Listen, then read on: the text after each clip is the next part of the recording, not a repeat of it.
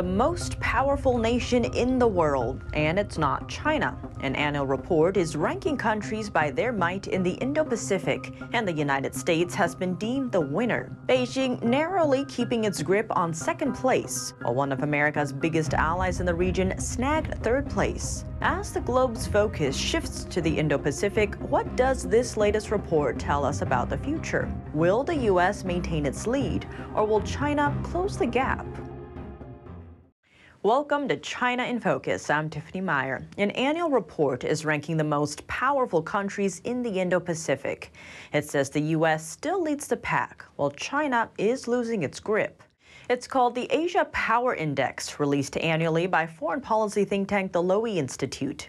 Washington comes in at first place for 2022, with the report citing its strong military capabilities, defense networks, and cultural influence on the region.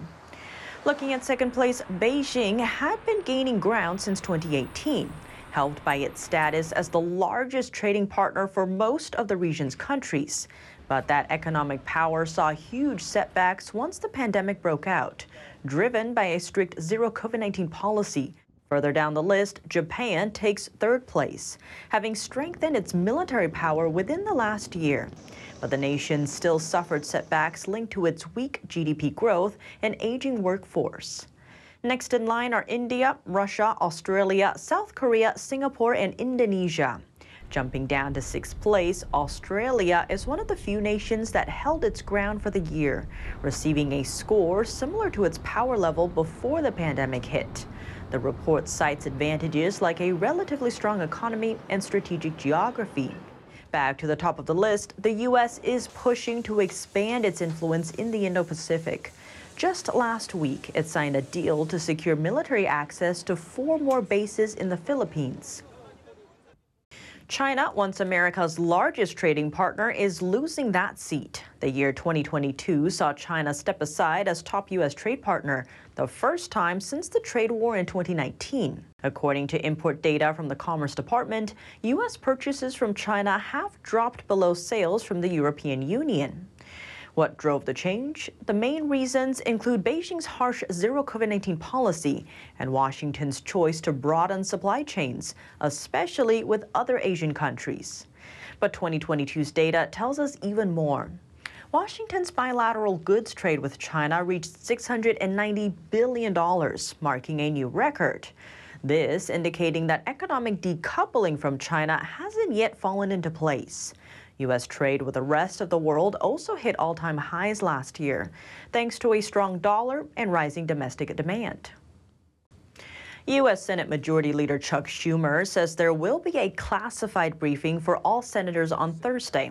They will discuss the Chinese spy balloon that flew across the country last week and was shot down over the weekend. So we need Democrats and Republicans to come together. We need the country to come together to condemn China for what it did and have a unified front in dealing with the Chinese Communist Party. Our military and our surveillance NSA didn't know about them till last year. Three of them went over when Trump was there. But you can't blame Trump because he didn't know of them. They didn't know of them then. We're just learning of them. On Monday, a Pentagon general said three other suspected Chinese spy balloons previously flew over the U.S. under the Trump administration, but they weren't detected because of a quote, domain awareness gap. NTD's Arlene Richards reports.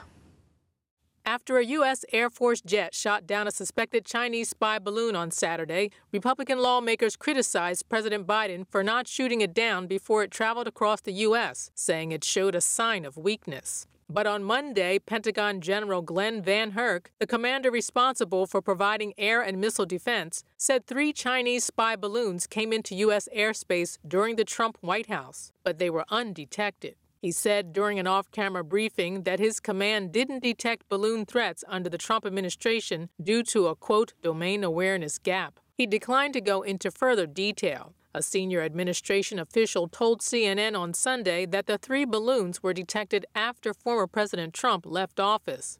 Trump responded on Truth Social. He said no balloons from China flew over the United States in any way, shape, or form while I was president. If they did, we would have shot them down immediately. Trump's former national security advisor said on Monday he was stunned by what the Biden administration is saying. One official told Fox News that the balloons went undetected, undetected, and then said two things can be true at once. This happened and it wasn't detected. Well, if it wasn't detected when it happened, how did we detect it more recently? Did the Biden administration invent a time machine? He said several Trump officials have said they didn't know anything about it. National Security Advisor Jake Sullivan said Biden told the intelligence community to increase efforts to detect Chinese spying. Arlene Richards, NTD News. Tensions between Washington and Beijing have soared since the balloon's appearance, and now a new factor could signal more incidents to come. Dozens of Chinese documents have surfaced, pointing to surging interest in using balloon technology for military purposes. Beijing's foreign ministry says the balloon was used for scientific purposes and simply blew off course. But publicly available papers reveal a recent argument from Chinese military researchers. They say the balloon should be further developed and deployed in specific missions. In one document from last April, they point out one of the craft's military applications the ability to test enemy air defenses. Here's how the balloon's presence will draw a response from the enemy's defense system. Then instruments can assess that system's early warning detection and response capabilities. That paper and several others also signaled Chinese interest in how the U.S. and other nations used military balloons in the past and how China could close that technology gap. The Washington Post reported that Chinese surveillance balloons have operated for several years off China's southern coast. They collect information on military assets in countries of strategic interest to China. Those include Japan, India, Vietnam, Taiwan, and the Philippines. Those details come from several U.S. officials. They spoke on condition of anonymity because of the matter's sensitivity. Authorities said these surveillance airships have been spotted over five continents. Just days after the U.S. military downed the alleged Chinese spy balloon, what's President Joe Biden's stance toward Beijing? He delivered the State of the Union address on Tuesday. Here's what he had to say. I'm committed to work with China where we can advance American interests and benefit the world, but make no mistake about it. As we made clear last week, if China threatens our sovereignty, we will act to protect our country, and we did. The president took a defiant stance against Beijing on Tuesday. His remark referred to the moment when a U.S. jet fired a missile at the alleged Chinese spy balloon on Saturday, warning Beijing against violating U.S. sovereignty. Let's be clear winning the competition should unite all of us. We face serious challenges across the world. That's in what Biden termed as America's competition, not conflict with China. The same term came out of his meeting with Chinese Communist leader Xi Jinping last year on the sidelines of the G20 meeting in Indonesia. But I will make no apologies that we're investing in, to make America stronger, investing in American innovation and industries that will define the future that China intends to be dominated. Then, Biden specifically named Xi in an ad libbed addition to his speech, seemingly to imply few would want to be in the communist nation's position. Name me a world leader who changed places with Xi Jinping. Name me one. Name me one. The remark comes as Xi faces off against China's COVID 19 outbreak, a sluggish economy, and widespread criticism of his once touted antivirus policy. On Wednesday, Beijing responded by saying it wouldn't allow Washington to smear it in the name of competition. Responding to Biden's State of the Union, Arkansas's governor said she didn't believe, quote, much of anything she heard from him. The president's refusal to stand up to China, our most formidable adversary, is dangerous and unacceptable. Another lawmaker took aim at Biden's response to the Chinese spy balloon. He conveniently forgot about Chinese spy balloons uh, that dominated the news cycle for the last week. And Senator Josh Hawley said Biden's comments on China fell flat, contrasted with actions he has taken against the country. He told Fox News that actions speak louder than words and described Biden's approach towards China so far as very weak. He also called Biden's words on China during the speech, quote, totally inadequate given the current geopolitical tensions. A French company with close ties to Beijing snapping up control of port terminals across the U.S. A new deal involves the largest port on the East Coast. But what's at stake, and what leverage is the U.S. handing to the foreign buyer? NTD's Juliet Song has the details. A foothold in the third largest port in America. A French company linked to Chinese communist regime is now buying two terminals in a major port called the Port of New York and New Jersey.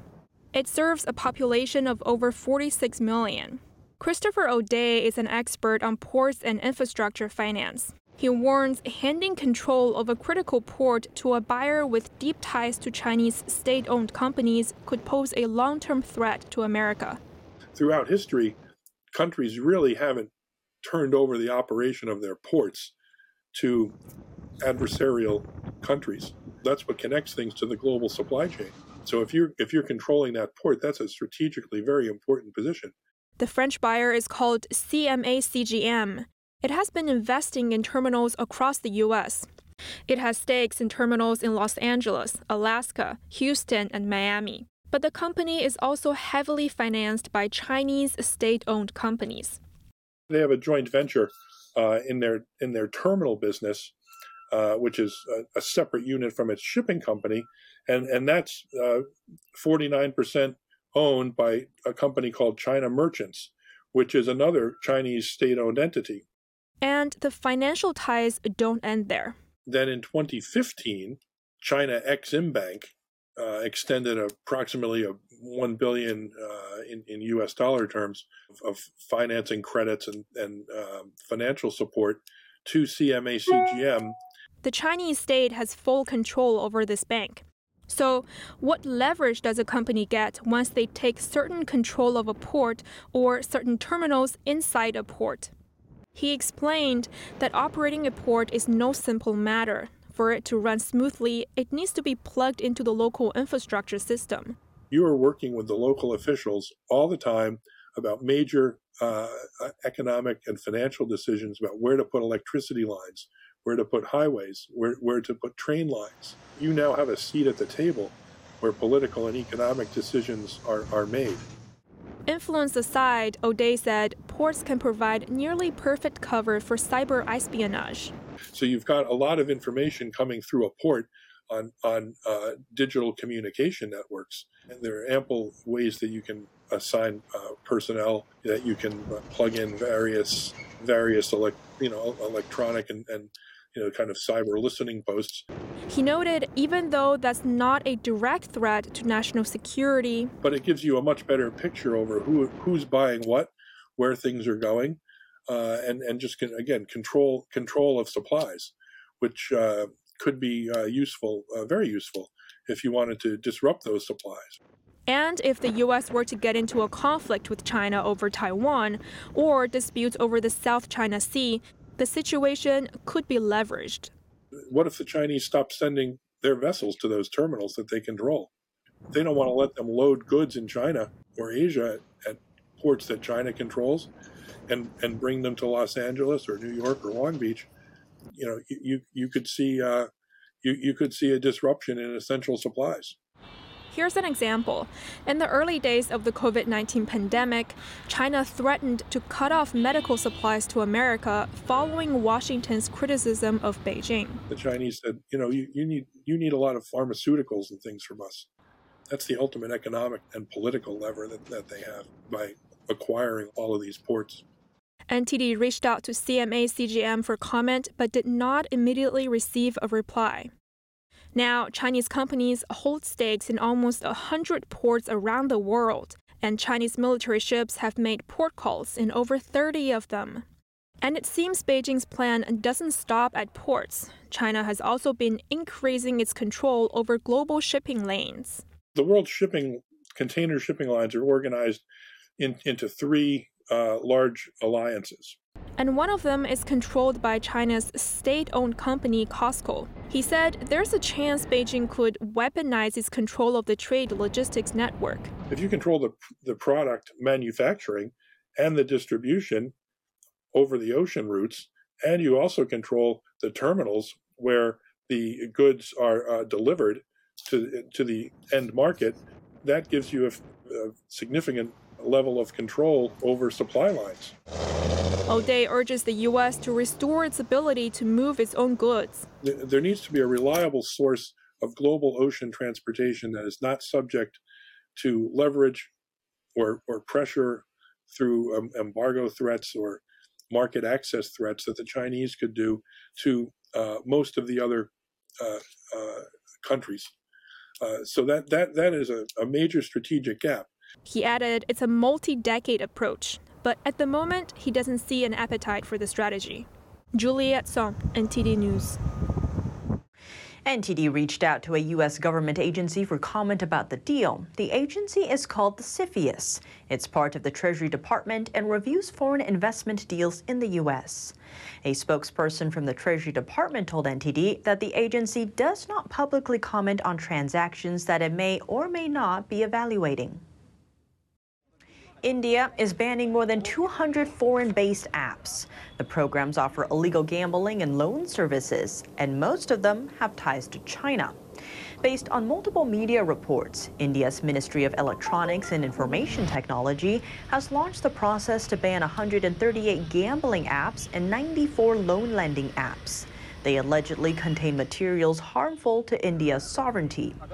Authorities said these apps were operated by offshore entities, including Chinese, and that they pose a threat to India's economic stability. India's Home Affairs Ministry prompted the ban. That's after it probed reports of suicides related to the apps.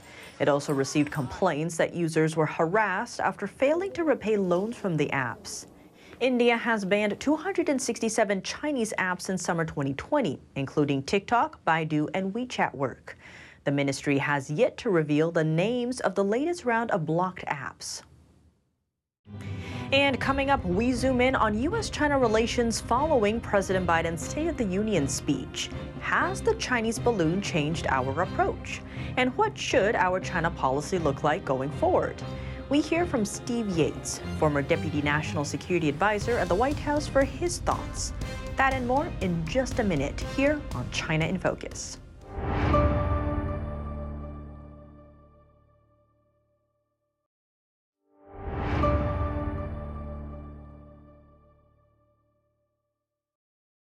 Welcome back to China in Focus. I'm Tiffany Meier. Next, we zoom in on the State of the Union. While President Biden didn't name the balloon incident directly, he indirectly touched on the incident, plus the Taiwan issue and more.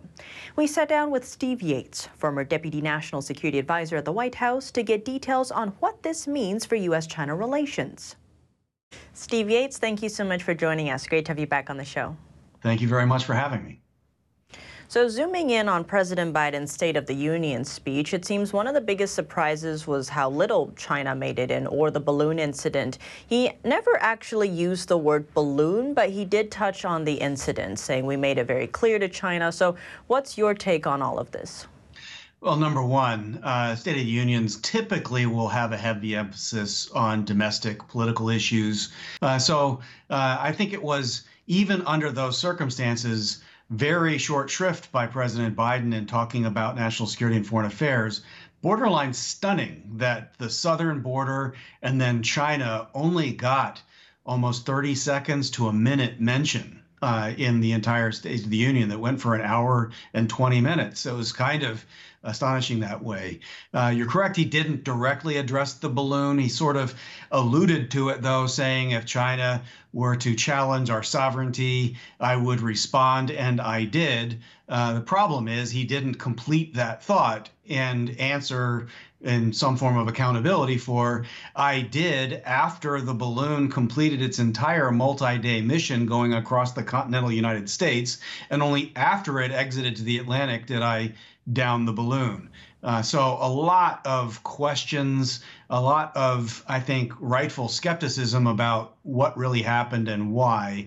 And I think, uh, unfortunately, it shows a little bit of weakness uh, in terms of protecting American sovereignty, our homeland. Uh, it doesn't really matter what was on the balloon, if it was re- doing visual surveillance, obviously the ability to carry something like that across our territory is deeply provocative. And Steve, sticking with the balloon incident, what's your view on if that changed Biden's approach to China? It seems some were predicting that Biden was going to be tougher on China in his speech. We maybe saw a little bit of that in the speech, but what's your thoughts on that? To be honest, I can't tell you what Biden's approach to China is. If he had spent more time talking about what that approach was to the Congress and to the American people last night, Xi Jinping has proven by his actions that he doesn't shy away from conflict. He sent his wolf warriors to bark different criticisms at his Secretary of State National Security Advisor. He crushed Hong Kong with impunity. He has threatened Taiwan somewhat with impunity from the United States. The president has spoken up, but there's a lot of ambiguity in what the United States is prepared to do about it. And then on the homeland, it's not at all clear that the pre- that President Biden places that this as a high priority. A majority of Americans, like in 60% or above, do not approve of the president's handling of China. I think the balloon incident exacerbated that for him. And you mentioned Taiwan there briefly, Steve, and I want to get your comments on this one part of the speech where Biden was saying on modernizing our military to safeguard stability and deter aggression. How do you read that? Was that in regards to Taiwan, or what are your thoughts? Well, I think it has to be looked at in terms of China first and foremost, and so it would be appropriate to a Taiwan Strait crisis. Uh, but it's it's kind of an odd signal to send, given that deterrence clearly failed in Europe. NATO failed to deter Russia's invasion of Ukraine. Uh, the outcome of that sad episode is yet to be written. So we have to see what does it really mean. Uh, was he emphasizing that to convey something to Russia? Was it a signal to Iran where there's some mixed signals, or was it primarily focused at China? Clearly, our allies have a lot of questions, but our adversaries aren't necessarily getting a clear signal either. Uh, and China continues to be on the march. And expanding on that point, Steve, where do you see the U.S. China relation going forward after the speech, what little we got from that, and also after the balloon incident? I just don't see it going anywhere good. There's a, a, pretty deep economic relationship that has a lot of dependencies. I think that the majority of Americans and a lot of the rest of the world are looking to either slowly or more quickly decouple or safe shore or diversify their dependency relationships. It's unlikely that China will lose a lot of that manufacturing in an instant, but clearly that's the direction people are looking and moving in some cases. Just a question of pace and direction. China is doing its own strategic decoupling after Russia's invasion of Ukraine. They saw the kitchen sink of financial sanctions and otherwise that were put towards Russia, and they're trying to insulate themselves themselves against the future possibility of that being aimed at them.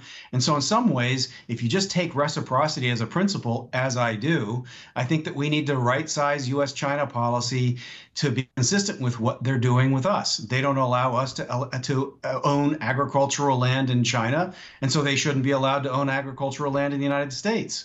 Uh, they control access to their markets and their platforms, and they force transparency. Well, we should do the same. Uh, and so I think there's a lot of right sizing that has to happen. I don't see the Biden administration doing more than lip service on that. President Biden talked about Made in America a lot, but his policies have left us much further from that objective than his rhetoric would suggest. And Steve, on that note, it seems more and more states are taking action in their own states. So whether that's TikTok or buying up U.S. farmland, but going forward, what would a good China policy look like? Well, I do think we see now organically a proper approach toward dealing with China and the Communist Party of China in America growing organically from the grassroots up through the states. Uh, there's a lot that can and should be done by governors and legislatures.